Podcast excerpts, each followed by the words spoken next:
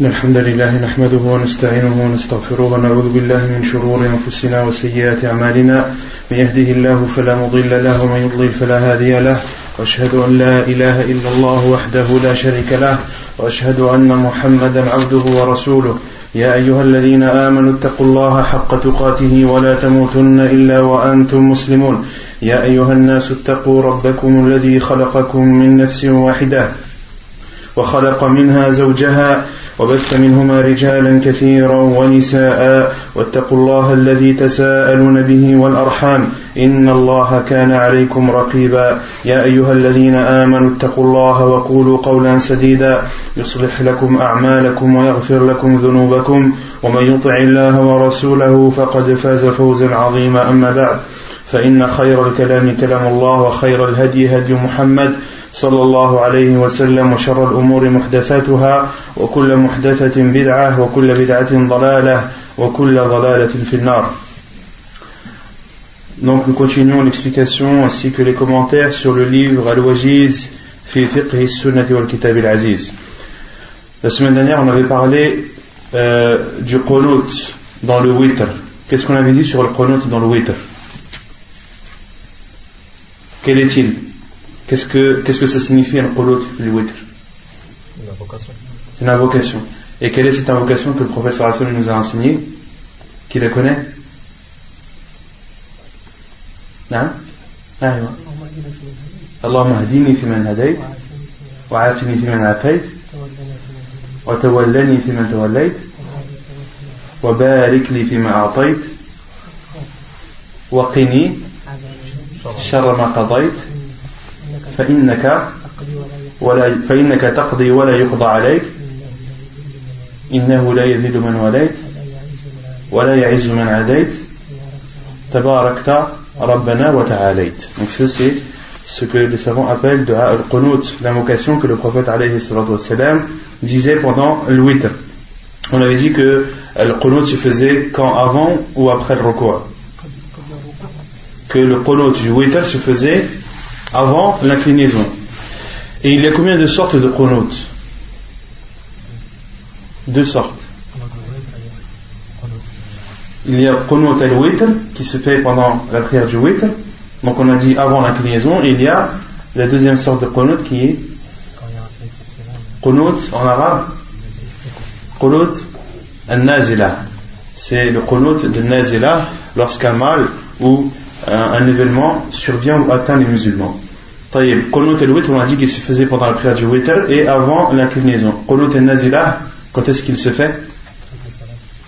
Il peut se faire durant toutes les prières obligatoires, pendant la dernière raka'at, après le recours. Donc le Qunut al-Nazilah se fait durant toutes les prières obligatoires, dans la dernière raka'at de cette prière et après al-rukur. Et quelle est l'invocation de, de Qunut al-Nazila C'est quoi l'invocation Très bien, il y a un mal qui atteint les musulmans. On veut faire Qunut al-Nazila, on veut faire la sunna de Qunut al-Nazila. Qu'est-ce que l'imam dit? Allahumma hadini fi man hadayt. Ou il dit une autre, c'est quoi le but de Qunut al-Nazila C'est d'invoquer Allah subhanahu wa ta'ala afin, afin qu'il aide ou qu'il enlève le mal qui atteint les musulmans. Donc si par exemple des musulmans sont atteints par un séisme par exemple, d'invoquer Allah subhanahu wa ta'ala pour, pour qu'il les aide et pour qu'il leur, pour, qu'il leur apporte soutien. D'accord? Si euh, des ennemis, un ennemi attaque les musulmans, d'invoquer Allah subhanahu wa ta'ala afin qu'il libère euh, les musulmans de cet ennemi et afin qu'il qu soit victorieux sur lui. Donc, tout dépend de l'événement qui est survenu. Tout dépend de l'événement qui a atteint les musulmans et en fonction de cela, l'imam fait l'invocation de Al-Nazila. Taïb. On avait parlé aussi de Qunut al-Fajr. Qu'est-ce qu'on avait dit sur Qunut al-Fajr? Le Qunut pendant la prière du Fajr. Est-ce qu'il est légiféré ou pas? Abadan. Donc il n'est pas légiféré, jamais. Non Qui peut répondre ceux qui étaient là la semaine dernière? Le prophète sallallahu l'a fait pendant un mois. Le prophète sallam l'a fait pendant un mois. Et qu'est-ce qu'il a fait pendant Qunut al-Nazila, pendant Qunut al-Fajr Pourquoi? Quelle est la raison? Pourquoi le prophète avait fait le Qunut pendant le Fajr, pendant un mois? C'était pour une cause de Nazila, pour, euh, après un mal qui est survenu euh, ou qui a atteint les musulmans. Donc le prophète a fait Qunut al-Fajr, mais pour une raison bien valable. On avait dit que Qunut al-Nazila, il se fait durant n'importe quelle des cinq prières, ou bien toutes les, toutes les prières, les cinq, que ce soit les cinq ou une de ces cinq prières, et de spécifier ou de faire Qunut al-Nazila uniquement pendant le Fajr, on avait dit que cela était une innovation, qu'il n'y a aucune preuve que le Qunut de Nazila se fait uniquement pendant la prière du Fajr. Donc ceux qui, euh, qui font le Qunut pendant le Fajr, on avait dit qu'il y avait une divergence des savants à ce, sujet. Certains savants disent qu'il est autorisé de le faire, d'autres disent qu'il est autorisé uniquement, pendant un nazila, et d'autres disent que de le faire tout le temps, en dehors de nazila, est une innovation. Et c'est l'avis le plus sûr, Inch'Allah. Et euh, on avait parlé du sujet ou du cas où la personne prie derrière un imam qui fait qunut al-fajr pendant un nazila, bah, qui fait le, le pendant la prière du fajr, qu'est-ce qu'il doit faire? Il doit le suivre. Pourquoi? Car l'imam préside la prière et c'est un sujet où il y a divergence avec les savants, donc c'est un sujet où la tolérance est acceptée. C'est un sujet où la tolérance est acceptée, comme le dit Sheikh al-Albani et Sheikh al lorsque tu pries derrière un imam qui fait qunut al-fajr, eh bien, fais le qunut avec lui car il y a des savants qui sont de cet avis et il faut respecter leur avis. Surtout toi qui pries derrière un imam, tu dois suivre l'imam dans ses faits et gestes, tant que cela est en concordance avec la sunna du prophète sallallahu alayhi wa sallam.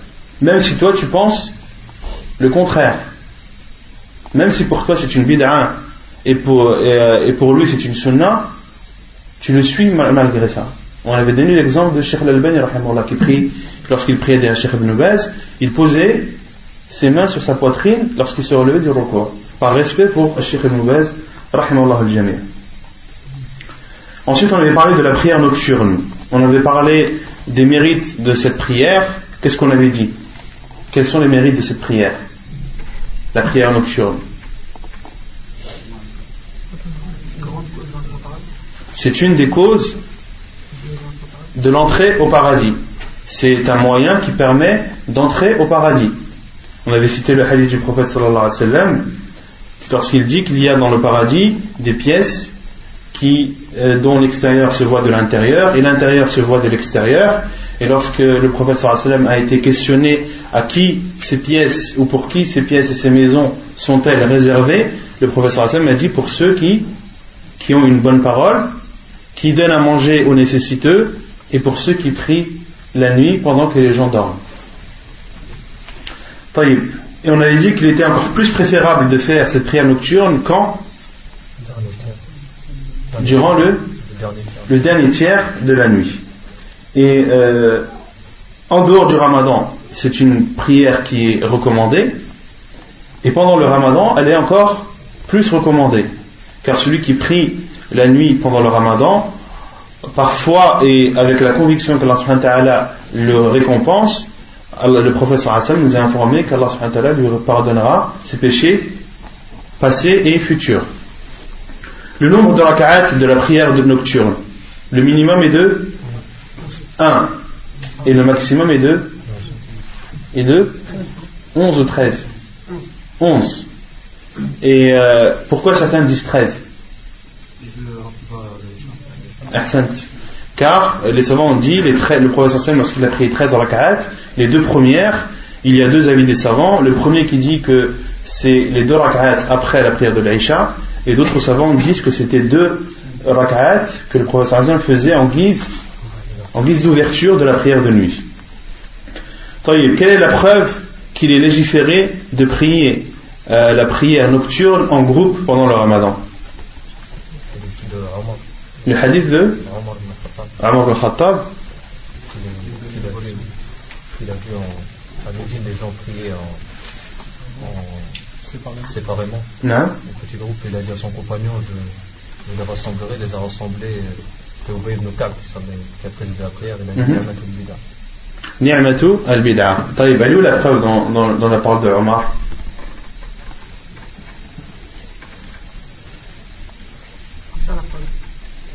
Je demande la preuve qu'il est autorisé de prier en groupe la prière nocturne pendant le ramadan. Je vais me citer la parole de Omar al-Khattab. Lorsqu'il a vu les gens séparés, qui priaient séparément, il a ordonné à Abu Dhar ou Ubay ibn de prier, de présider la prière, et que les gens prient derrière lui. Quelle est la preuve que c'est une sunna? Hein? Car ça se faisait avant. C'est ça que je demande. C'est quoi la preuve que ça se faisait avant Quand il dit l'innovation, l'innovation que, que cette euh, Non. Parce que le professeur Sam l'a fait. Et c'est quoi la preuve que le professeur Sam l'a fait Dans quel hadith? Non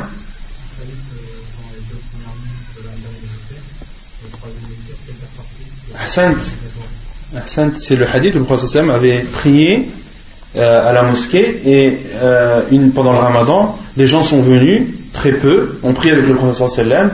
La deuxième nuit, le professeur sallam est ressorti, a prié, il y avait plus de gens, et la troisième nuit, le prophète, le prophète n'est pas sorti. Et il a dit, je sais que vous êtes là, et je ne suis pas sorti de peur que cette prière devienne obligatoire pour vous. Donc ça c'est la preuve de de, euh, du fait que de prier en groupe pendant le ramadan, la prière nocturne, est légiféré. Mais même dans la parole de Umar al-Khattab, il y a une preuve. Le professeur sallam ne nous a-t-il pas dit de nous accrocher à sa sunna et à la sunna de ses califes bien guidés Et Umar al-Khattab fait partie des al-Khulafa al-Rashidoun. Donc, de suivre sa sunna, la sunna de Umar al-Khattab fait partie aussi de la sunna du prophète sallallahu alayhi wa sallam. Et le prophète a même insisté, il nous a dit accrochez-vous à ma sunna et à celle de, des, euh, des califes bien guidés et mordez-les avec, avec vos dents. D'accord? Comment répondre à ceux qui disent qu'il y a en islam des innovations bonnes? Parce que Omar al-Khattab, lorsqu'il a rassemblé les gens, le lendemain, lorsqu'il a vu Ubay ibn Ka'b présider la prière et les gens derrière lui, il a dit Quelle belle innovation que celle-ci. Certains utilisent la parole de Omar al-Khattab pour dire qu'il y a des innovations bonnes en islam. Qu'en islam, il y a des innovations bonnes et des innovations mauvaises. Comment leur répondre? Hein? On leur répond déjà par le hadith du professeur sallam qui dit Kullu bid'atin dhalala wa kullu dhalalatin finnar. Toute innovation est en enfer, toute innovation est égarement, et tout égarement est en enfer. Taïeb, ce hadith du prophète sallallahu comment il faut le comprendre? Hein? Dans la globalité, c'est-à-dire toute innovation. C'est-à-dire euh, une voiture toute neuve, c'est une innovation. Allez voir. Toute innovation religieuse, toute innovation dans la religion est également, et tout également est, est, est en enfer. Donc le prophète sallam, lorsqu'il dit kullu bid'ah, il parle des innovations religieuses, il parle de, des choses qui sont innovées et par laquelle tu adores Allah subhanahu wa ta'ala. D'accord? Mais tout ce qui est en rapport avec, euh, avec la dunya, avec cette vie d'ici-bas, les technologies et autres, elles sont autorisées entièrement tant qu'elles ne sont pas en contradiction avec les principes de notre religion. Tant qu'elles ne sont pas en contradiction avec notre religion, ces innovations sont autorisées. Donc on leur répond par le hadith du, du prophète qui dit toute innovation, toute innovation est égarement et tout égarement est en enfer. On leur répond aussi comment?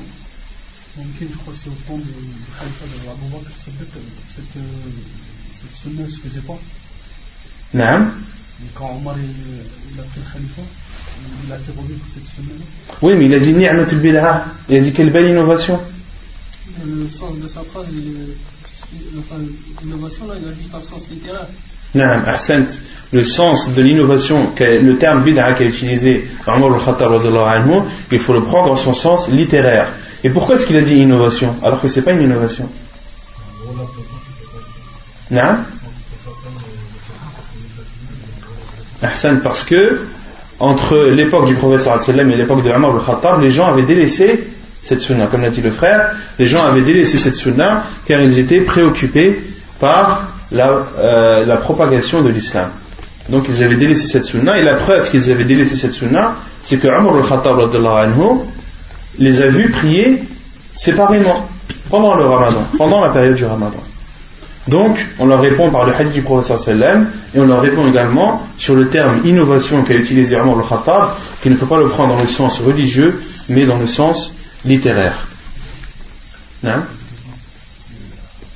par exemple, les, les miracles qui rentrent dans le livre, par exemple, comme la enfin, à l'époque, comme ça, maintenant, on utilise les mots, par exemple, utilise des moyens, est-ce que ça, c'est quoi, qu'est-ce qu'il faut pour que ça puisse être correct Qu'est-ce qu'il faut pour que ça puisse être correct au niveau des innovations? Il ne faut pas que ça. Donc le frère demande, il dit il y a des innovations, des choses qui sont présentes à notre époque qui n'étaient pas présentes au temps du prophète sallam, comment est-ce qu'on doit se comporter? Comme par exemple les micros et les haut-parleurs, et les haut-parleurs, pour faire l'adhan.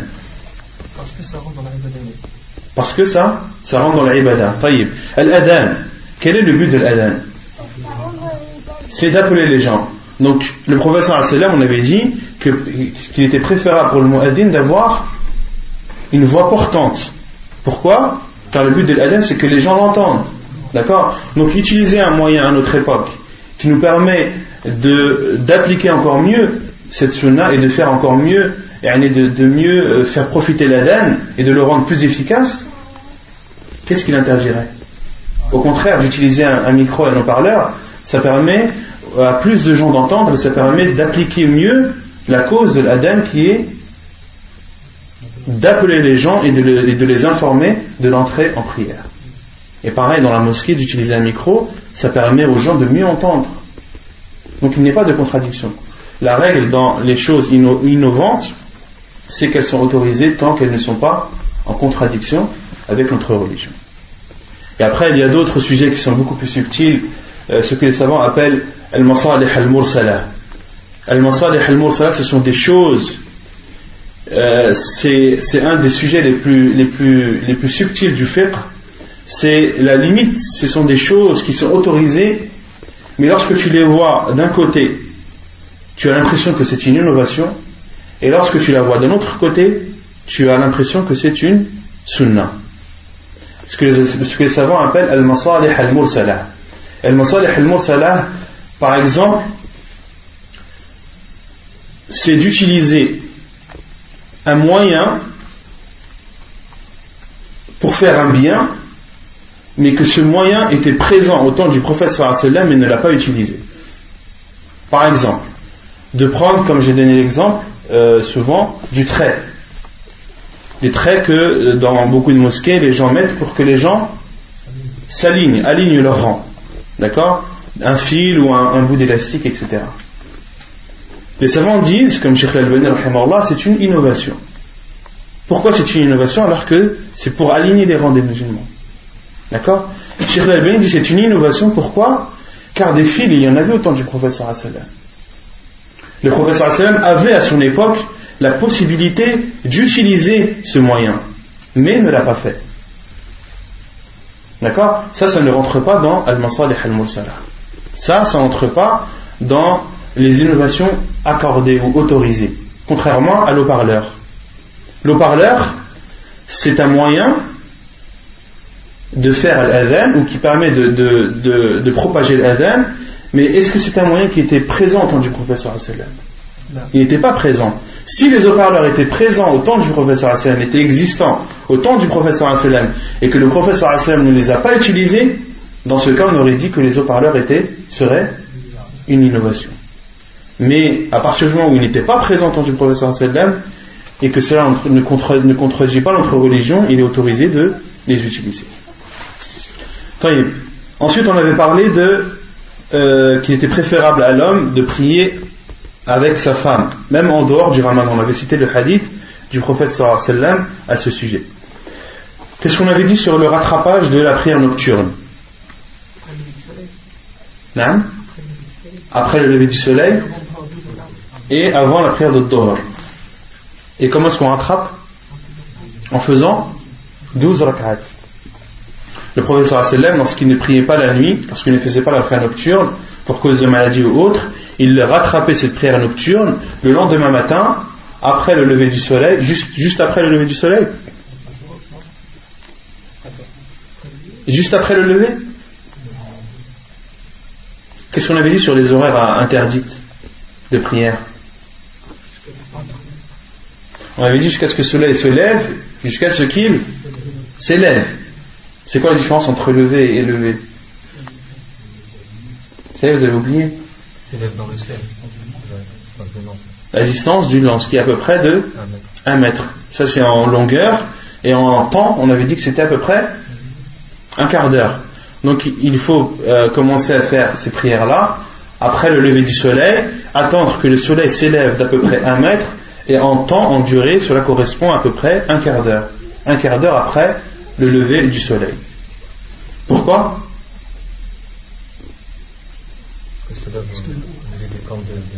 Car à ce moment, le soleil se lève entre les cornes du diable. Ça, vous avez oublié tous les cours.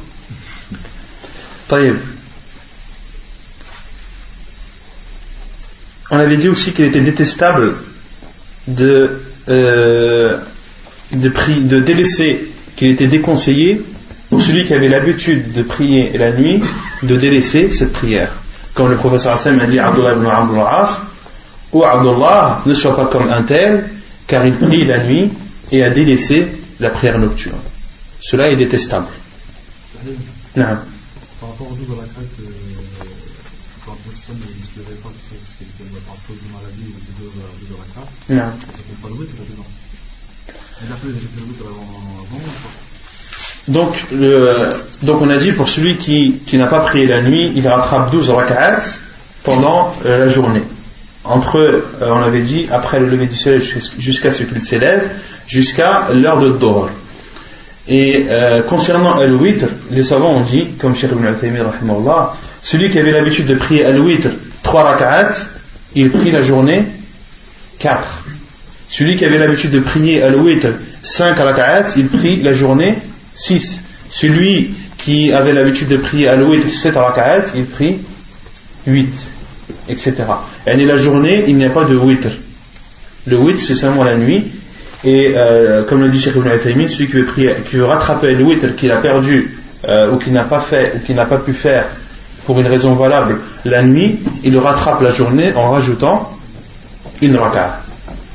Et le meilleur moment de, de faire la prière nocturne, c'est le dernier tiers de la nuit, car c'est le moment où Allah subhanahu wa descend au premier ciel.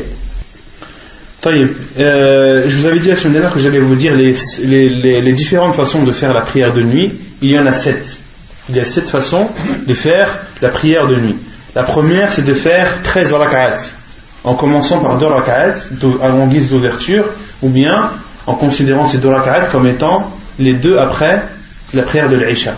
Puis de prier deux rak'at donc d'en prier, de commencer par deux, d'en faire huit, d'en faire dix, d'accord En les séparant par un taslim à chaque deux rak'at. D'en faire deux, deux, deux, deux, deux, etc. jusqu'à douze, et de terminer par une rak'at. Donc d'en faire treize, en considérant les deux premières comme l'ouverture de la prière. La deuxième façon de faire la prière de nuit, c'est de faire 13 rak'at en faisant 8 rak'at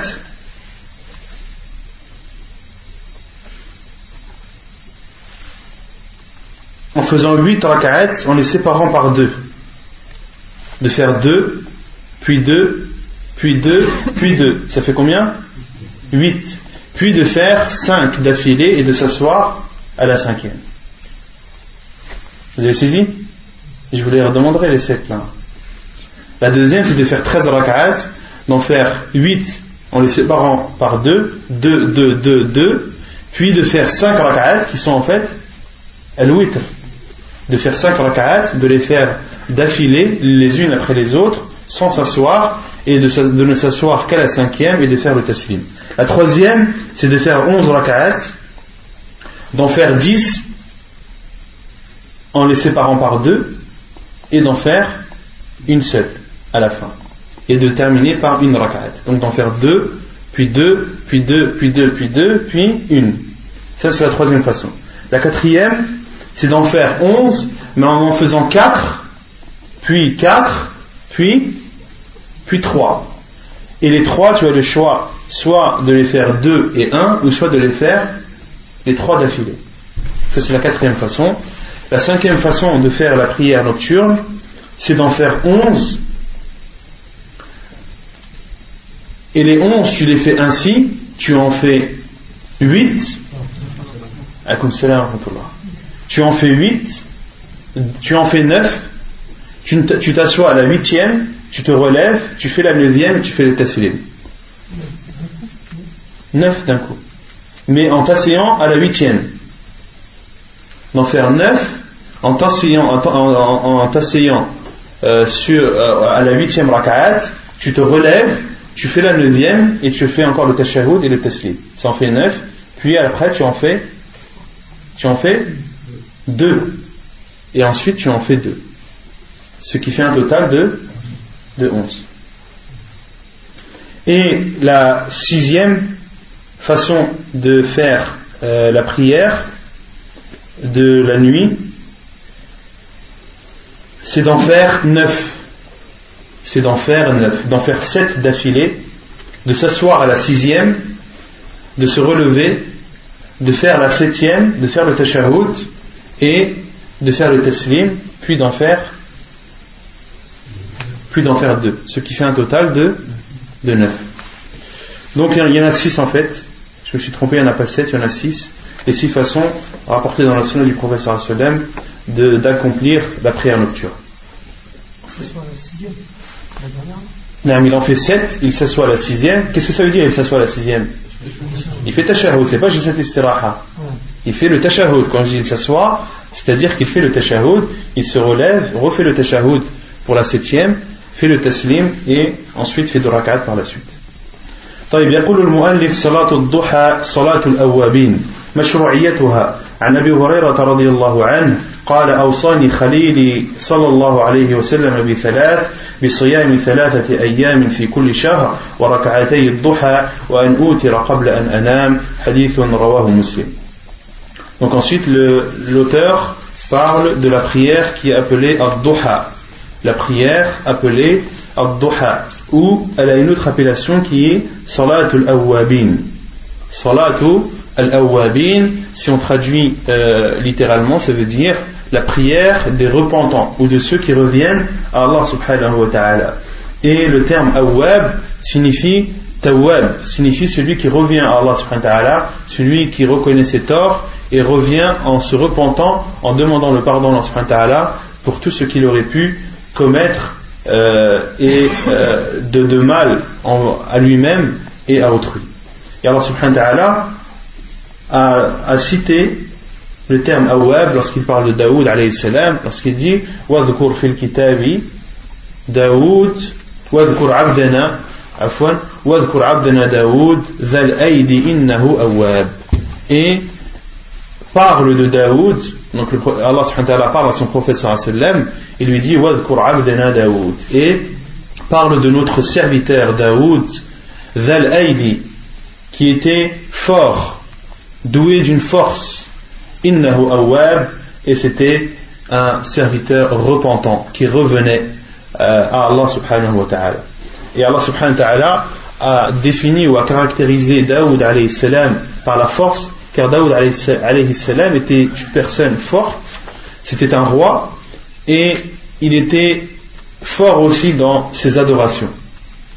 Au point que le professeur comme on l'a dit juste avant, a dit le meilleur des jeunes était celui de Daoud.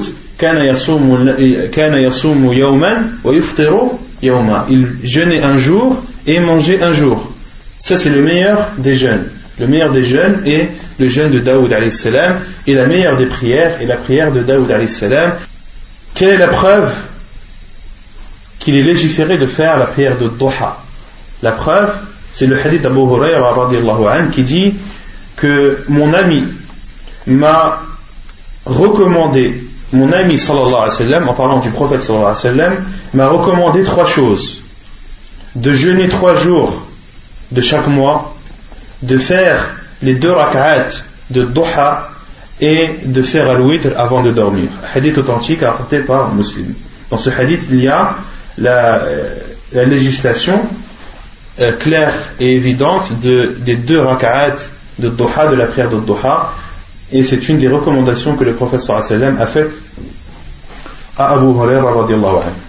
فضلها عن أبي ذر قال قال رسول الله صلى الله عليه وسلم يصبح على كل سلامة من أحدكم صدقة فكل تسبيحة صدقة وكل تحميدة صدقة وكل تهليلة صدقة وكل تكبيرة صدقة وأمر بالمعروف صدقة ونهي عن عن المنكر صدقة ويجزي من ذلك ركعتان يركعهما من الضحى حديث صحيح رواه مسلم وابو داود Les mérites de cette prière.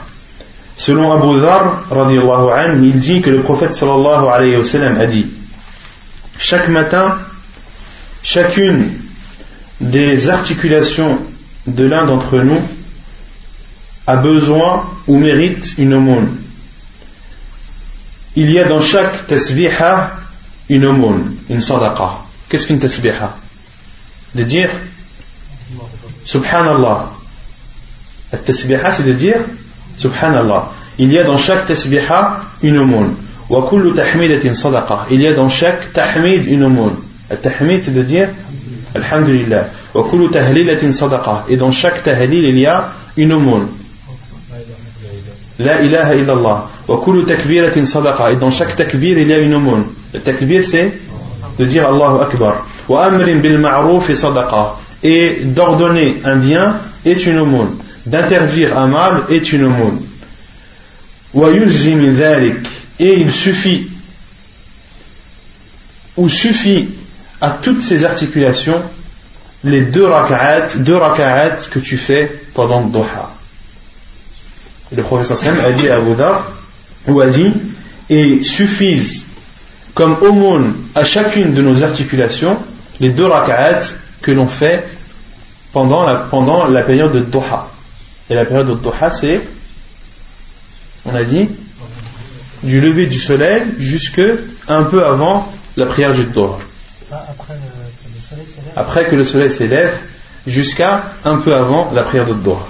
Il y a un autre hadith où le prophète dit que chaque personne a 360 articulations et il doit et on doit donner une aumône à chacune de ces articulations tous les jours. Et le prophète sallam a informé que les deux rak'at de Doha compensent et donnent euh, à chacune de ces articulations l'aumône qu'elle doit recevoir. Et le professeur sallam, lorsqu'il a dit 360 articulations, c'est une révélation. Allah subhanahu wa ta'ala lui a révélé cela. Et euh, certains disent, je ne sais pas si c'est vérifié, que euh, à notre époque, ça a été prouvé que, l'être humain a 360 articulations. Et les articulations, il y a des articulations dans la main, il y il y en a des multiples, il y a des articulations dans le cou, il y en a beaucoup également. Et ce ne sont pas uniquement des articulations entre les os, il y a aussi des articulations entre les cartilages. Et euh, certains ont dit, ce que, je me suis renseigné, on dit qu'il y a dans le cerveau 86 articulations. Hein, dans le cerveau de la personne. De l'être humain, il y a 86 articulations. À la le professeur sallam nous dit que l'être humain a 360 articulations. On se doit de croire à ce nombre. Même si à notre époque certains pourraient dire non, il n'y en a pas, il n'y en a pas 360, il y en a plus ou il y en a moins. Nous, on croit au prophète alayhi Et de croire au prophète c'est de croire en tout ce qu'il nous a informé, que ce soit des choses visibles ou des choses invisibles.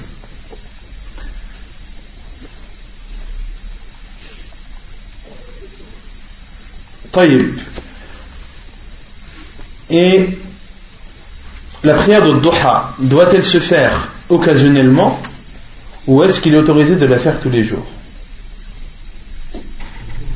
Non Tous les jours, c'est quoi la preuve?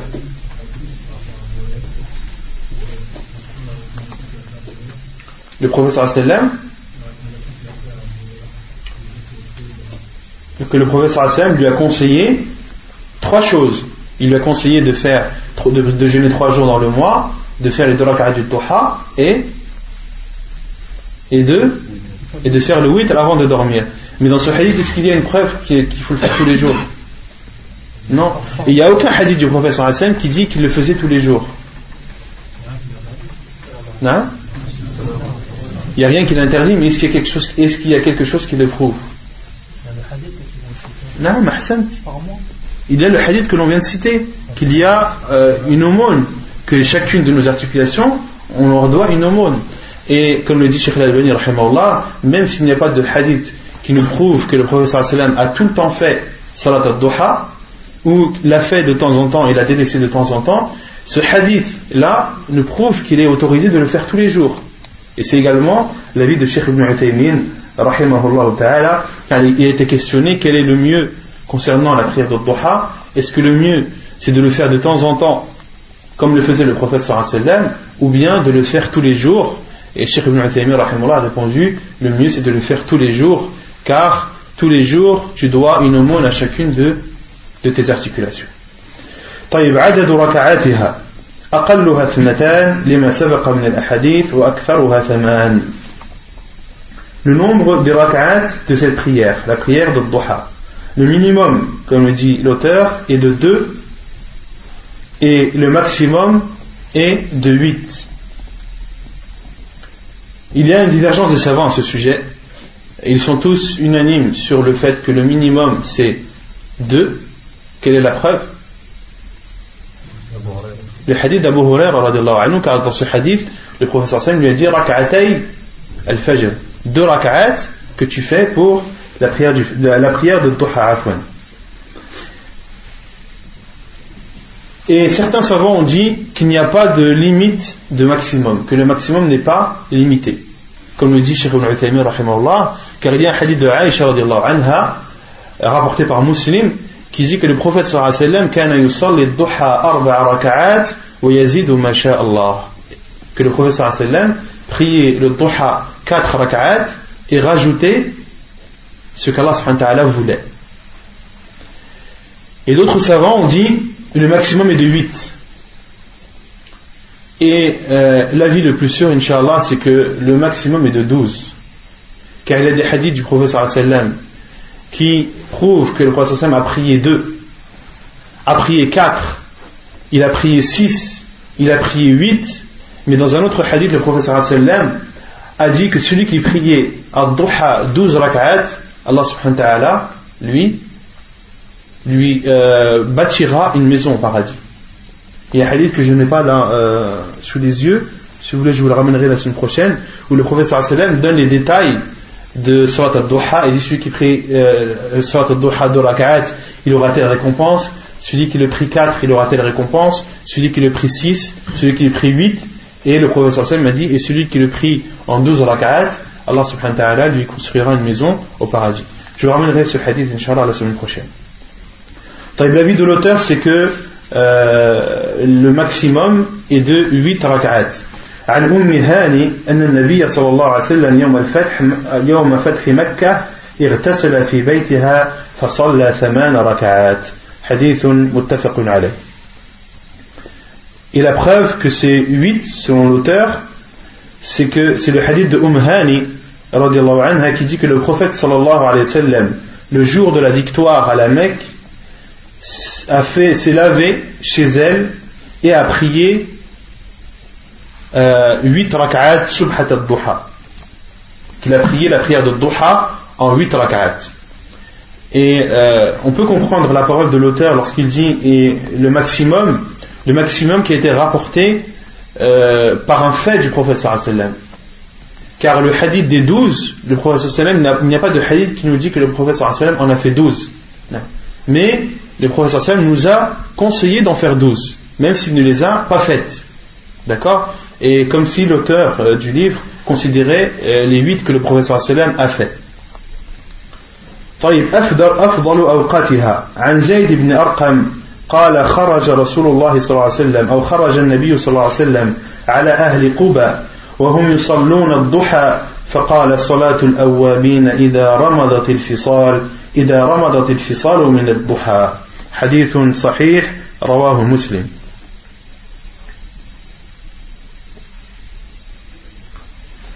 Quel est la meilleure, le meilleur moment pour accomplir la prière de Duha Donc on a dit que la prière de Duha se faisait après le lever du soleil jusqu'à ce qu'il s'élève, jusqu'à un peu avant la prière de Dhuhr. Comme le dit Sheikh Ibn jusqu'à à peu près 10 minutes avant la prière de Dhuhr. et le meilleur moment, c'est le moment rapporté ou cité dans le hadith de Zayd ibn Arqam qui dit que le prophète sallallahu alayhi wa sallam est sorti euh, visiter ou aller voir les gens de Quba. Et lorsqu'il est parti les voir, il priait la prière de Duha. Et le prophète sallallahu alayhi wa sallam a dit Salatul awwabin ida ramadat fisal min duha La prière des repentants, c'est lorsque le sable chaud est ressenti par les chameaux de bas âge pendant l'heure de Duha, si on traduit euh, littéralement. C'est-à-dire, le meilleur moment pour prier la prière de Duha, c'est lorsque le sable est chaud, c'est-à-dire au moment entre le lever du soleil et le, et le zénith qui est le plus chaud. Une chaleur qui rend le sable tellement chaud que les, les, petits chameaux, je ne sais pas comment on appelle, les petits chameaux, les chameaux de bas âge, ne supportent pas la chaleur et se mettent à l'ombre. Ça, c'est le, meilleur, le meilleur moment pour prier la prière de Doha. Autrement dit, c'est vers la fin de. C'est juste avant Doha C'est le, le, moment qui se rapproche de Doha comme le dit Cheikh Ibn c'est à peu près euh, à partir de 40-45 minutes avant Doha. Et c'est le moment de, la journée qui est un des plus chauds. Ça, c'est le meilleur moment pour accomplir Salat al-Doha. Néanmoins, il est autorisé de la faire pendant le laps de temps qu'on a cité. C'est clair طيب الصلاة donc la prière après les ablutions qui est aussi appelée la prière, de, la prière des ablutions. Sunnat al-wudu. Non. Par rapport à ça, c'est la voix haute, la voix basse, c'est quoi les surahs qui sont. Il n'y a pas de, concernant la prière de Doha, il n'y a pas de, de, de verset euh, propre à, à, réciter, il n'y a pas de, de verset mais de surah propre à réciter. Et est-ce qu'on la lit à voix basse ou à voix haute? La prière de Doha se fait à voix basse. Car les savants disent, les prières de jour se font à voix basse. La preuve, euh, la base des prières de jour, c'est qu'elles se font à voix basse jusqu'à la preuve du contraire. Et les prières de nuit, la personne a le choix entre les faire à voix haute ou les faire à voix basse. Non. En voyage, je ne pas Allahu A'lam. En voyage, est-ce que le prophète faisait ça al-duha? Allahu A'lam. Tu sais qu'il y, a un chapitre de ça dans le Bukhari, euh, de la prière de duha pendant le voyage, mais il faudrait que je regarde, Inch'Allah. طيب الصلاة عقيب الطهور سنة الوضوء. عن أبي هريرة رضي الله عنه أن النبي صلى الله عليه وسلم قال لبلال عند صلاة الصبح يا بلال أخبرني بأرجى عمل عملته في الإسلام فإني سمعت دفن عليك بين يدي في الجنة. قال ما عملت عملا أرجى عندي أني لم أتطهر طهورا في ساعة. من ليل أو نهار إلا صليت بذلك الطهور أو بذلك الطهور ما كتب لي أن أصلي حديث صحيح رواه البخاري ومسلم La preuve, selon Abu Hurairah anhu, le prophète sallam a dit à Bilal anhu, après la prière de Subh, Ô Bilal, informe-moi de, de, de l'acte que tu fais par lequel tu espères le plus être récompensé, car j'ai entendu le bruit de tes sandales devant moi au paradis. Et Bilal anhu lui a répondu, je ne fais l'acte par lequel j'espère le plus d'être récompensé,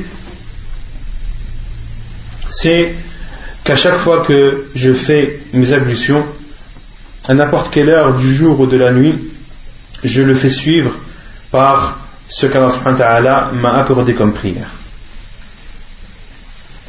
Donc, il, y a dans ce hadith la preuve qu'il est autorisé de prier ou qu'il fait partie de la sunna de prier après les ablutions. Salatul istikhara, la prière de la consultation. Non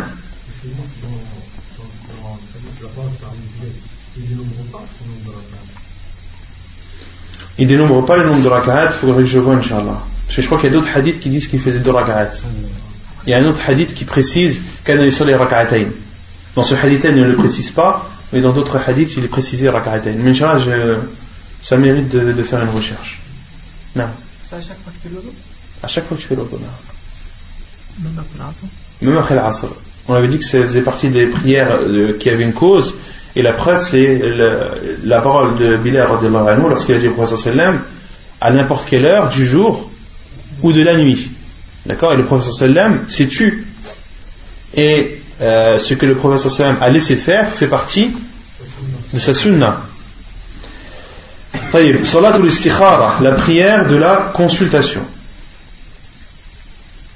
يستحب لكل من هم بأمر أن يستخير الله تعالى فيه il est préférable pour celui qui est décidé à faire une chose de consulter Allah subhanahu wa ta'ala sur cette chose. Et euh, les savants disent que l'istikhara, tu l'as fait sur une chose que tu t'apprêtes à faire.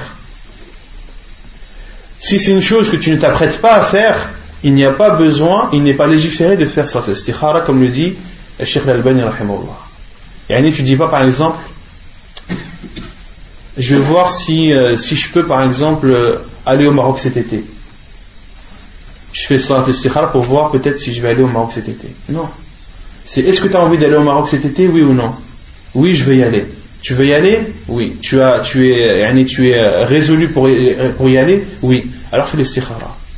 D'accord? Mais quand c'est quelque chose qui n'est pas sûr, quelque chose que tu n'es pas sûr de faire, que tu n'as pas la volonté de faire ou la motivation de faire, il n'y a aucune utilité de faire salat al-istikhara, la prière de la consultation. Donc il est préférable pour celui qui veut accomplir une chose ou qui est décidé à faire une chose de consulter Allah subhanahu wa ta'ala comme cela a été rapporté comme cela a été rapporté dans ce hadith. عن جابر رضي الله عنه قال كان النبي صلى الله عليه وسلم يعلمنا الاستخارة في الأمور كلها كالسورة من القرآن إذا هم أحدكم بالأمر فليركع ركعتين من غير الفريضة ثم ليقول Donc, selon Jabir ibn Abdullah, il dit le prophète sallallahu alayhi wa sallam nous enseignait la consultation, c'est-à-dire la prière de la consultation dans chaque chose, comme il nous enseignait une, une, une sourate du Coran. Et il disait, lorsque l'un d'entre vous est, décidé ou a l'intention de faire quelque chose, qu'il fasse deux rak'at en dehors des prières obligatoires. Qu'il fasse deux rak'at en dehors des prières obligatoires, puis qu'il dise ثم يقول اللهم إني أستخيرك بعلمك وأستقدرك بقدرتك وأسألك من فضلك العظيم فإنك تقدر ولا أقدر وتعلم ولا أعلم وأنت علام الغيوب. اللهم إن كنت تعلم أن هذا الأمر خير لي في ديني ومعاشي وعاقبة أمري أو قال في عاجل أمري وآجله فاقدره لي. وفي رواية لم يذكرها المؤلف ويسره لي ثم بارك لي فيه وإن كنت تعلم أن هذا الأمر شر لي في ديني ومعاشي وعاقبة أمري أو قال في عاجل أمري وآجله فاصرفه عني واصرفني عنه واقدر لي الخير حيث كان ثم رضني به ويسمي حاجته. حديث صحيح رواه البخاري وأبو داود والترمذي. Donc, lorsque tu veux consulter Allah subhanahu wa ta'ala dans une chose que tu es décidé à faire ou que tu as la motivation et la résolution de faire, c'est de prier deux raka'at en dehors des prières obligatoires, puis de dire, puis de dire l'invocation. Et ça, euh, les savants en ont déduit que les invocations se faisaient après les deux raka'at. Car beaucoup pensent que l'invocation se fait pendant le sujoud de celle-ci. Non, l'invocation se fait après que tu aies accompli les deux rak'at. Après avoir accompli deux rak'at, de dire Allahumma inni astakhiruka bi'ilmik Oh Allah, je te consulte par ta science. Et je te demande par ta puissance. Et je te demande parmi tes bienfaits les plus immenses. Car tu es capable et moi je suis incapable. Et tu sais, moi je ne sais pas. Et tu es le connaisseur de l'invisible. Allahumma in kunta ta'lam. Oh Allah, si tu sais, in kunta ta'lam si tu sais que cette chose, et les savants disent que cette chose, tu dois la nommer. Si par exemple, c'est euh, tu as, euh, en rapport avec le mariage, de te marier avec une sœur ou, une sœur de se marier avec un frère, de dire si mon mariage avec un tel, de, nommer cette chose, de nommer le sujet. Oh Allah, si tu sais que cette chose est meilleure pour moi, dans ma religion, dans ma vie et dans la suite des événements, dans un futur proche ou éloigné, alors euh, donne-le-moi et destine-le-moi. Et dans une autre version, et facilite-le-moi, puis bénis-le pour moi. Et si tu sais que cette chose de la nommer est un mal pour moi, dans ma religion, dans ma vie et dans les choses et dans, le, et dans la suite de, des événements, ou bien de dire ou dans le futur proche ou lointain éloigne-moi de lui et éloigne-le de moi. Et destine-moi ou accorde-moi le bien où qu'il soit puis rends-moi satisfait de ce bien. Et le professeur a dit c'est-à-dire qu'il doit nommer son besoin. Il doit nommer son besoin. Et la personne en fonction du besoin qu'elle a elle doit nommer le sujet hadith authentique rapporté par Ibn Majah Al-Bukhari, Abu Daoud et Tirmidhi. Non. Juste après la salat, juste après la salat. Euh, concernant le nom de, par exemple, si quelqu'un qui ne sait pas parler en arabe non. et qui bah, il se met euh, euh, Hajar, comment il fait Il dire en arabe ou enfin, il se débrouiller pour la dire en arabe ou il la dire en français Même si tu n'as pas t'as pas la, tu, tu, la, vocation, si tu ne peux pas la dire en arabe, tu peux la dire en français. Il n'y a rien qui l'interdit. Car c'est une invocation. Et c'est une invocation qui n'est pas pendant la prière. D'accord? Les invocations pendant la prière doivent être dites en arabe. Ou autres. Et les invocations rapportées dans la sunna, les invocations de ar par exemple, de dire Subhana Rabbi al-A'la, Subhana Rabbi al-Adim. Par exemple, les invocations pendant le, la prosternation, le professeur nous a nous a autorisé d'invoquer par ce qu'on désire. D'accord? Donc là, il n'est pas obligatoire d'invoquer en arabe. Il est autorisé d'invoquer en français. Mais concernant les choses comme, le fait, comme de, réciter le Coran, pendant la prière, tu le récites en arabe. de dire Sami Allahu liman hamida, tu le dis en arabe. Rabbana wa lakal tu le dis en arabe. D'accord? Et, euh, et, le professeur sallam, s'il était autorisé de dire Al-Fatiha par exemple en dehors euh, de la langue arabe, le professeur Sam n'aurait pas légiféré n'aurait pas légiféré. Qu'est-ce que le professeur Sam nous a appris pour celui qui ne, connaissait pas le Fatiha de faire le tasbih, le tahli, le tahmid, dire subhanallah, alhamdulillah, wa la ilaha illallah, wallahu akbar. Le professeur Sam a, nous a enseigné a enseigné à ceux qui ne connaissent pas le Fatiha de dire de dire at-tasbih, at-tahmid, at-tahlil, at-takbir. D'accord? Donc les invocations, euh, elle est en dehors de la prière, donc il n'y a rien qui t'interdit de la dire en autre que qu'en langue arabe. Wallahu a'lam. Euh, une personne qui a fait salat al qui a fait la prière de la consultation. Ensuite, Non doit se renseigner sur l'affaire auprès des frères. Ça, c'est vraiment ça. C'est un demande où on se renseigne, et après on demande Et quand tu, quand tu consultes Allah subhanahu wa ta'ala, qu'est-ce que tu attends? T'attends une réponse? C'est obligé d'attendre une réponse. Parce que beaucoup disent, moi j'ai fait ça de l'istikhara. J'ai fait une muqabala avec une soeur ou avec un frère. J'ai fait l'istikhara, j'ai consulté Allah subhanahu wa ta'ala, mais il n'y a rien. Mon cœur il n'a pas bougé et j'ai pas fait de rêve. Non, la réponse est le résultat. Si, tu arrives à, à ton but, Mhm. Allah avec la facilité, sinon, bah. Qui t'a dit qu'il fallait obligatoirement un rêve ou il fallait obliga- obligatoirement que ta poitrine ou que tu sois apaisé? Ce n'est pas une obligation. Tu peux être apaisé. Yani en faisant euh, ta prière de la consultation, si tu te sens apaisé, c'est-à-dire que tu n'es plus hésitant, tu sens que la chose est bien, eh bien, alhamdoulilah, c'est un signe. Comme le dit Cheikh Ibn lorsque tu es, euh, ta poitrine est, est libérée, que tu te sens bien, que tu n'es pas hésitant après la prière de la consultation, alhamdoulilah, c'est un signe. C'est un signe que c'est un bien. Mais ce signe-là, il n'est pas primordial, il n'est pas obligatoire, c'est pas une condition. D'accord? De même pour le rêve. Si tu as fait un rêve et que ce rêve, machallah, c'est un rêve qui, parle en bien de la chose par laquelle tu as consulté Allah subhanahu wa ta'ala, c'est une bonne nouvelle pour toi. Mais si tu n'as ni rêve, et si tu n'as pas ce sentiment de bien-être, eh bien les savants disent, c'est ce, ce qui va se passer par la suite.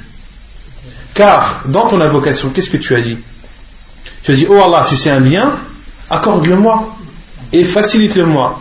Si par la suite tu vois que la chose s'est facilitée, eh bien sache que c'est un bien pour toi.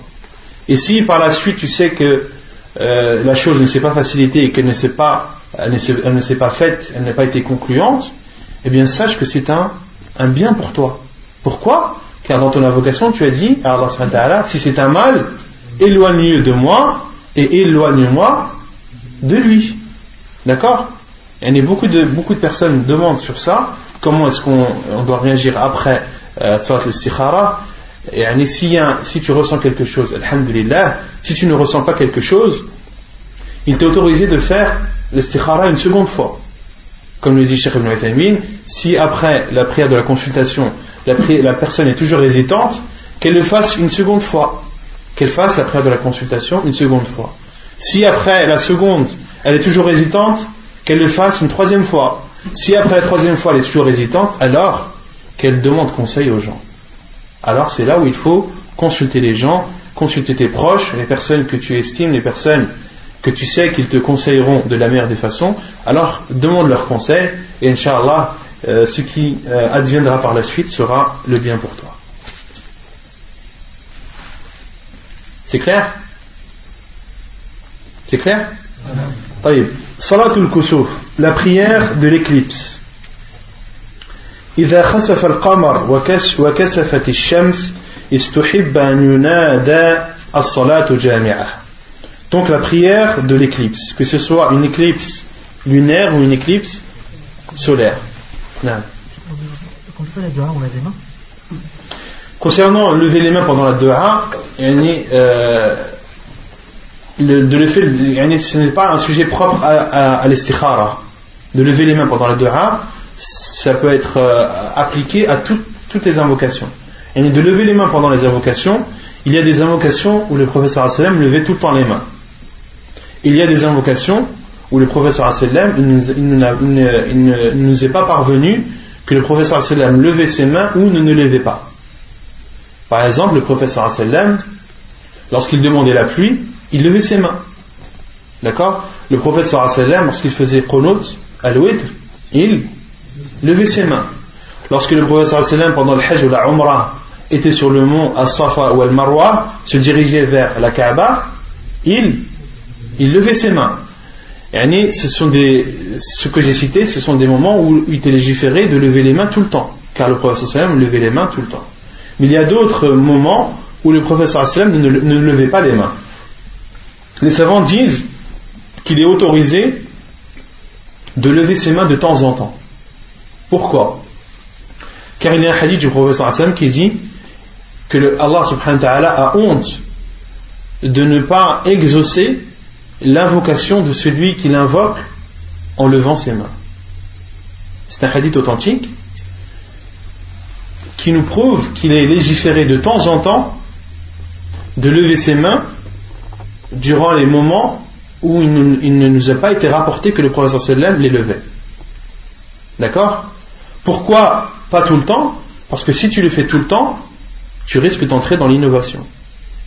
Pourquoi de temps en temps? Car il y a le hadith du prophète qui dit qu'Allah subhanahu wa ta'ala a honte de ne pas exaucer euh, l'invocation de celui qui l'invoque en levant ses mains. D'accord? Donc la règle c'est ça. De temps en temps, il est autorisé, mais de le faire tout le temps, cela entre dans, dans l'innovation.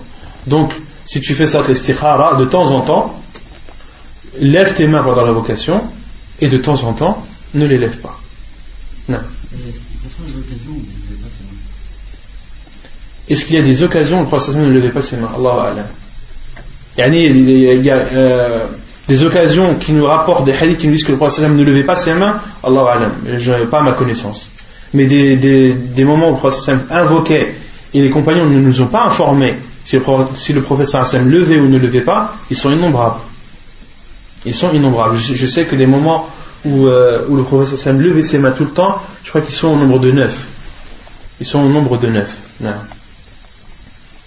C'est clair? Non Par rapport pour les c'est des précises Non, il n'y a pas de solat précise pour les. Non. Je ne les ai pas en tête. Tu sais qu'à un moment on les avait énumérés, mais là je ne les ai pas en tête là. Chez ceux que je vous ai cités, mais il y en a d'autres aussi. Non. Non euh, euh.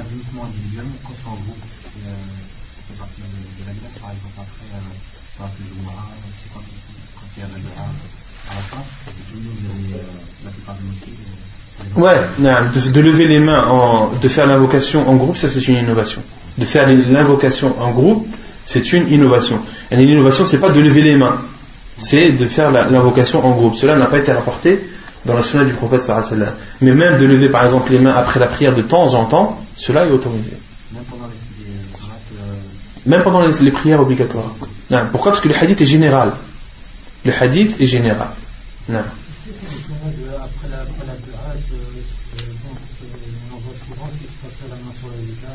De passer la main sur le visage, c'est une innovation après la terre. De passer la main, euh, les, mains sur d'essuyer son visage après la vocation, cela est une innovation en islam. Ça fait de lever les mains avant salat et après salat.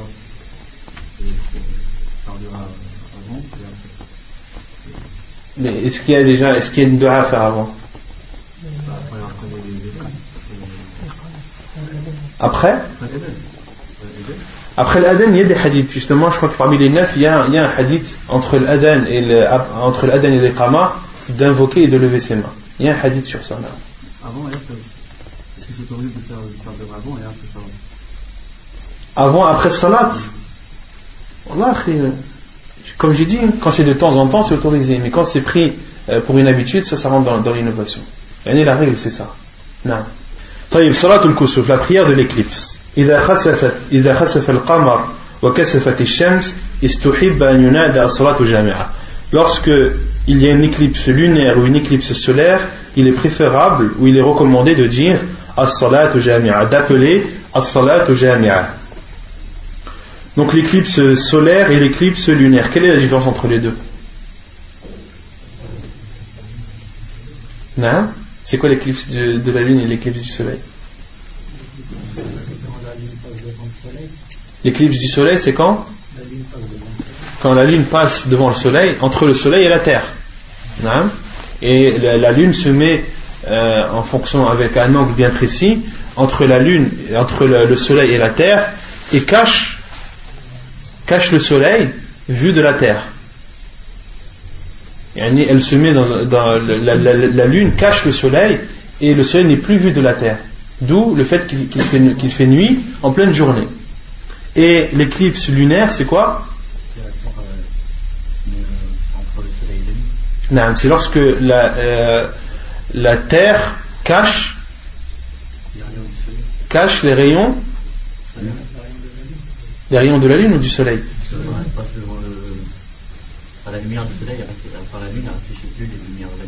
Voilà, lorsque la Terre cache la Lune et que vue du Soleil, la Lune n'est plus vue la terre cache la lune au soleil. Et l'éclipse solaire, c'est lorsque la lune cache le soleil à la terre. D'accord. Donc durant ces deux éclipses, qu'elles soient partielles ou totales, il est légiféré de faire la prière de l'éclipse. Et la prière de l'éclipse, lorsque l'éclipse intervient, lorsqu'elle a lieu, il est recommandé, préférable d'appeler les gens en disant que le, le il lui est préférable de dire as-salat ou jami'a, la prière en groupe, la prière en groupe. D'appeler les gens, non pas de faire l'adhan comme cela se fait dans certains pays, c'est une innovation, mais de dire as-salat ou jami'a, as-salat ou jami'a. وعن ابن عمرو قال لما كسفت الشمس على عهد رسول الله صلى الله عليه وسلم نودي إن الصلاة جامعة حديث متفق عليه la preuve c'est le hadith de Abdullah ibn Amr qui dit lorsqu'il y a eu l'éclipse solaire au temps du prophète sallallahu alayhi wa sallam il a été appelé c'est-à-dire les gens ont été appelés en disant inna salat jami'a la prière en groupe hadith authentique apporté par Al-Bukhari et Muslim فإذا اجتمع الناس في المسجد صلى بهم الإمام ركعتين على نحو ما جاء في هذا الحديث Et lorsque les gens sont rassemblés à la mosquée, donc le muaddin lorsqu'il appelle les gens, c'est pour qu'ils viennent prier à la mosquée. Lorsque les gens sont réunis à la, à la mosquée, lorsqu'ils sont rassemblés à la mosquée, ils doivent prier avec l'imam deux rak'at, comme cela a été cité dans ce hadith. عن عائشة رضي الله عنها قالت خسفت الشمس في حياة النبي صلى الله عليه وسلم فخرج إلى المسجد فصف الناس وراءه فكبر فاقترأ رسول الله صلى الله عليه وسلم قراءة طويلة ثم كبر فركع ركوعا طويلا ثم قال سمع الله لمن حمده ثم قال ولم فقام ولم يسجد وقرأ قراءة طويلة.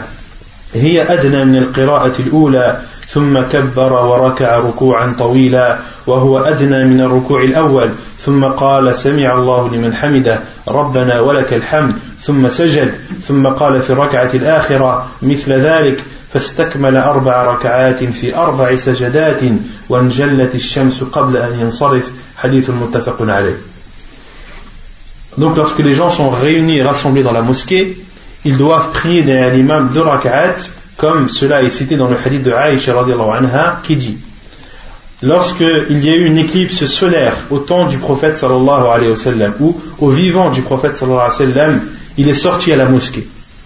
Le prophète sallallahu est sorti à la mosquée. Les gens ont fait les rangs derrière lui. Fakabbar. Le prophète sallallahu a dit Allahu Akbar. Faqtara'a Rasulullah sallallahu alayhi wa qira'atan tawila. Puis le prophète sallallahu a lu longuement, a lu même très longuement. Thumma kabbar. Puis a dit Allahu Akbar. Faraka'a ruku'an tawila.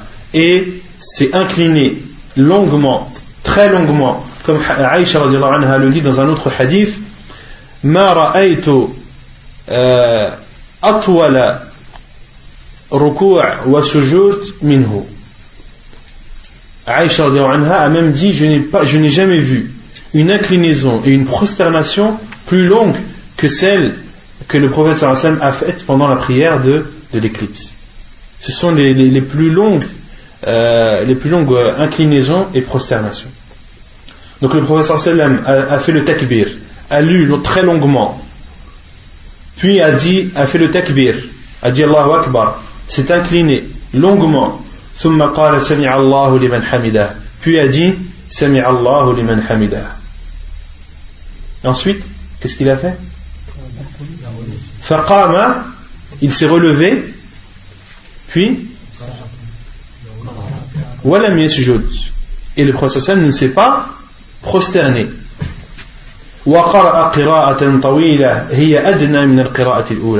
Donc le prophète s'est incliné. Il s'est relevé de l'inclinaison en disant Sami Allah liman hamida, puis a relu. Puis a relu. Une lecture très longue, mais pas aussi longue que la première. Pas aussi longue que la première. Puis a redit Allahu Akbar, s'est réincliné, reincliné longuement, mais pas aussi long que, le premier, que la première inclinaison. Puis s'est relevé de son inclinaison en disant Sami Allahu liman hamida, Rabbana walakal hamd, thumma sajad. Puis s'est prosterné. Puis il a fait pendant la seconde raka'at la même chose que la première. فاستكمل أربع ركعات في أربع سجدات وانجلت الشمس قبل أن ينصرف. Donc le prophète sallam en tout a fait quatre recours et quatre sujouds et lorsqu'il a fini, le soleil était apparu avant que le prophète sallam ne finisse sa prière. Donc la prière de l'éclipse est une prière particulière. Comme l'éclipse c'est quelque chose de particulier, de même pour la prière de l'éclipse, c'est quelque chose de particulier. C'est la seule prière qui comporte deux inclinaisons dans une même rak'at. De, faire le takbir al-haram, de lire très longuement, au point que même les compagnons, certains tombaient de fatigue, tellement la, lecture était longue. Le sallam lisait très longuement, puis faisait le takbir, s'inclinait, se relevait de l'inclinaison, recommençait sa lecture ou continuait sa lecture, refaisait une deuxième inclinaison, se relevait et faisait deux prosternations. Il faisait ainsi pendant deux rak'at. Donc si on, comptabilise le nombre total d'inclinaisons durant ces deux rak'at, il y en a quatre. Quatre inclinaisons et quatre prosternations. Et la sunna, pendant cette prière, c'est de lire à voix haute. Le prophète sallallahu alayhi wa sallam lisait à voix haute, comme cela a été rapporté dans une autre version de ce hadith, de hadith Aïcha anha, la version de Bukhari, où Aïcha anha a dit Jahara Rasulullah sallallahu alayhi wa sallam fi salat al-kusuf et biqira'ati. Que le prophète sallallahu alayhi wa sallam a, a lu, a récité à voix haute pendant la prière de l'éclipse. Et de même qu'il est légiféré de la faire à la mosquée. Quelle est la preuve? qu'il est légiféré de le faire à la mosquée. Déjà, l'adhan, ou est-ce qu'on peut appeler ça un adhan? Un nida, l'appel. L'appel, c'est une preuve qu'elle se fait à la mosquée. Et aussi, dans le hadith, le prophète sallam, Aïcha a dit Fakharaja ila al-masjid. Le prophète sallam est sorti à la mosquée. Donc, ça, c'est le préférable, le plus recommandé, le meilleur, c'est d'accomplir cette prière pendant euh, ou à la mosquée. Mais rien n'interdit de la faire chez soi. Rien n'interdit de la faire chez soi. Et les savants en ont déduit de la parole de Aïcha anha lorsqu'elle a dit que le prophète sallam a lu à voix haute, ils en ont déduit qu'il est légiféré aux femmes de venir assister et de prier et d'assister à la prière également. Qu'il est autorisé également aux femmes d'assister à la prière de l'éclipse. Et l'imam al-Bukhari a même un chapitre appelé le, chapitre de l'autorisation de la femme de prier avec les hommes la prière de l'éclipse. Et la prière de l'éclipse, euh, certains savants disent, la plupart disent qu'elle est préférable, qu'elle est recommandée. D'autres savants disent qu'elle est obligatoire, c'est-à-dire que c'est un fard qui fait que si une partie de la communauté l'accomplit, l'obligation est levée pour le reste de la communauté, et d'autres savants disent qu'elle est obligatoire pour chacun des musulmans. Et l'avis le plus sûr, Allah c'est que la prière de l'éclipse est obligatoire. La prière de l'éclipse est obligatoire, comme le dit Sheikh Al-Albani, comme le dit Sheikh Ibn Uthaymin également, que c'est un avis très très fort. Comme l'imam Ibn Qayyim, dans son livre Zad al-Ma'ad, lorsqu'il a cité les différents avis, lorsqu'il a cité l'avis des savants qui disent que la prière de l'éclipse est obligatoire, il dit wahada ra'yun qawi que c'est un avis très fort. Pourquoi? Car le prophète sallam a ordonné de prier. On verra dans les hadiths euh, dans les qui vont arriver que le sallam a dit salah précipitez-vous ou accourez en ayant peur vers la prière. Et la prière de l'éclipse, c'est une prière qui fait peur. Et le sallam lorsqu'il voyait une éclipse, il se levait précipitamment. Il était effrayé, il pensait que c'était l'heure, que c'était la fin de l'heure. Et euh, tout cela prouve que la prière de l'éclipse est obligatoire, car euh, c'est une chose qui te fait peur. Et lorsqu'une chose fait peur, euh, il t'est demandé de faire des choses. Alors Allah te demande de prier. Le prophète te demande de prier pour calmer cette peur. Si elle, n'était pas obligatoire, le caractère, euh, le, le fait que, cette prière fait peur, elle ne serait plus, elle ne serait plus, ce ne serait plus euh, euh, ressenti. La peur ne serait plus ressentie. Pourquoi? Parce que les gens, si on leur dit, bah, c'est pas obligatoire de prier sans le sauf, à la base, c'est une prière qui doit faire peur. À la base, l'éclipse, c'est quelque chose qui doit faire peur. Et malheureusement, à notre époque, c'est quelque chose qui est presque délaissé. Pourquoi? Car les gens disent, mais non, c'est rien une éclipse. On sait scientifiquement ce que c'est qu'une éclipse. C'est tout simplement le soleil qui cache le, la lune qui cache le soleil. Il n'y a rien de, y a rien de, d'effrayant là-dedans. Non, c'est effrayant. Le professeur Asselem savait très bien ce que c'était qu'une éclipse. Mais malgré ça, il avait peur. Et malheureusement, à notre époque, lorsqu'il y a une éclipse, les gens continuent leur vie et vivent comme si de rien n'était. Qu'il fait nuit la jour, qu'il fait nuit en plein jour, cela ne choque plus personne. Alors qu'en islam, cela doit nous choquer. Cela est un moyen qui doit nous faire réfléchir, nous faire penser à l'au-delà, nous faire penser euh, à la fin de l'heure. Et le professeur a même recommandé pendant l'éclipse de faire des sadaqas, de faire des bonnes œuvres, de donner en aumône, et même pour celui qui a des esclaves, de les affranchir. Le professeur sallam a même conseillé pendant ce moment d'affranchir. Pourquoi? Car c'est un moment qui, pas, qui est particulier. C'est un moment où tu dois avoir peur. Tu dois avoir peur de mourir, tu dois avoir peur de l'au-delà, tu dois avoir peur de la fin du monde et des troubles de cette fin du monde. Et cette peur doit, doit te forcer et doit t'amener à faire un bien. Et parmi le grand bien que tu peux faire, c'est de prier Allah subhanahu wa ta'ala. Pour cela que les compagnons lorsqu'ils priaient la prière de Kosof, ils avaient peur, ils, pleuraient pendant leur prière, certains même tombaient évanouis de peur. Donc l'avis le plus sûr, Allah c'est que la prière de l'éclipse est une obligation. Car le professeur a dit accourez et précipitez-vous vers la prière. Et c'est un ordre du prophète sallallahu alayhi. Et on avait dit que la base, lorsque le prophète sallam ordonne quelque chose, c'est que c'est obligatoire, jusqu'à la preuve du contraire.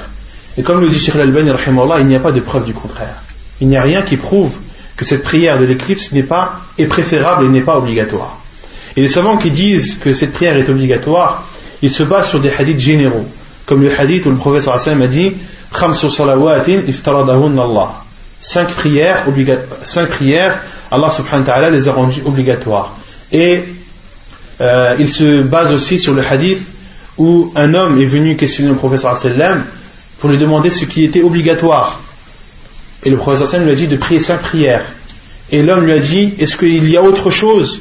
Le professeur lui a dit La illa Non, il n'y a pas d'autre chose obligatoire si ce n'est des prières surérogatoires. Donc les savants qui disent que cette prière n'est pas obligatoire disent le professeur sallam si cette prière de l'éclipse était obligatoire, il l'aurait dit à cet homme lorsqu'il a questionné est-ce qu'il y a autre chose d'obligatoire? Et les autres savants qui disent que la prière de l'éclipse est obligatoire ont dit non. Le prophète sallallahu alayhi wa sallam, dans le hadith, lorsqu'il parle de cinq prières et qu'elles sont obligatoires, il parle des prières obligatoires tous les jours.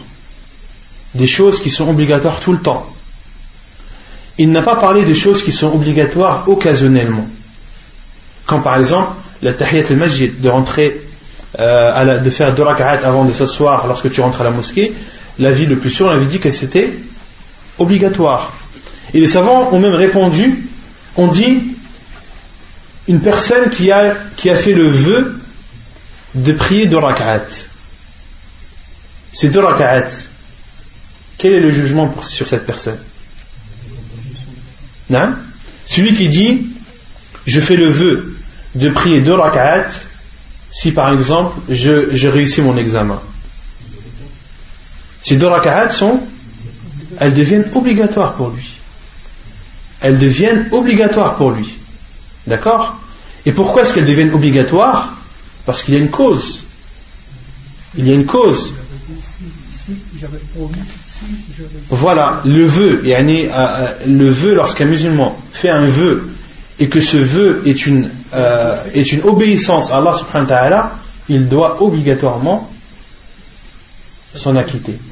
Tu dis, je fais le vœu, si je, par exemple, si je, je, réussis mon examen, de boire un verre d'eau. eh bien ce verre d'eau, il sera obligatoire de le boire. Mais le professeur Sam a dit Et celui qui a fait le vœu de faire une chose interdite, qu'est-ce qu'il doit faire? Il ne doit pas le faire. il doit jeûner trois jours. Il y a des hadiths rapportés dans Sunan Ibn Majah où le professeur a dit celui qui a, qui a fait le vœu de faire une chose interdite, il ne la fait pas et il doit jeûner trois jours. Il doit jeûner trois jours. Donc les savants ont utilisé pour dire qu'il y a des prières qui sont obligatoires. Et le professeur il y a des prières qui sont obligatoires hormis les, hormis les cinq. Et parmi ces prières obligatoires, il y a la prière de l'éclipse. Wallahu a'lam.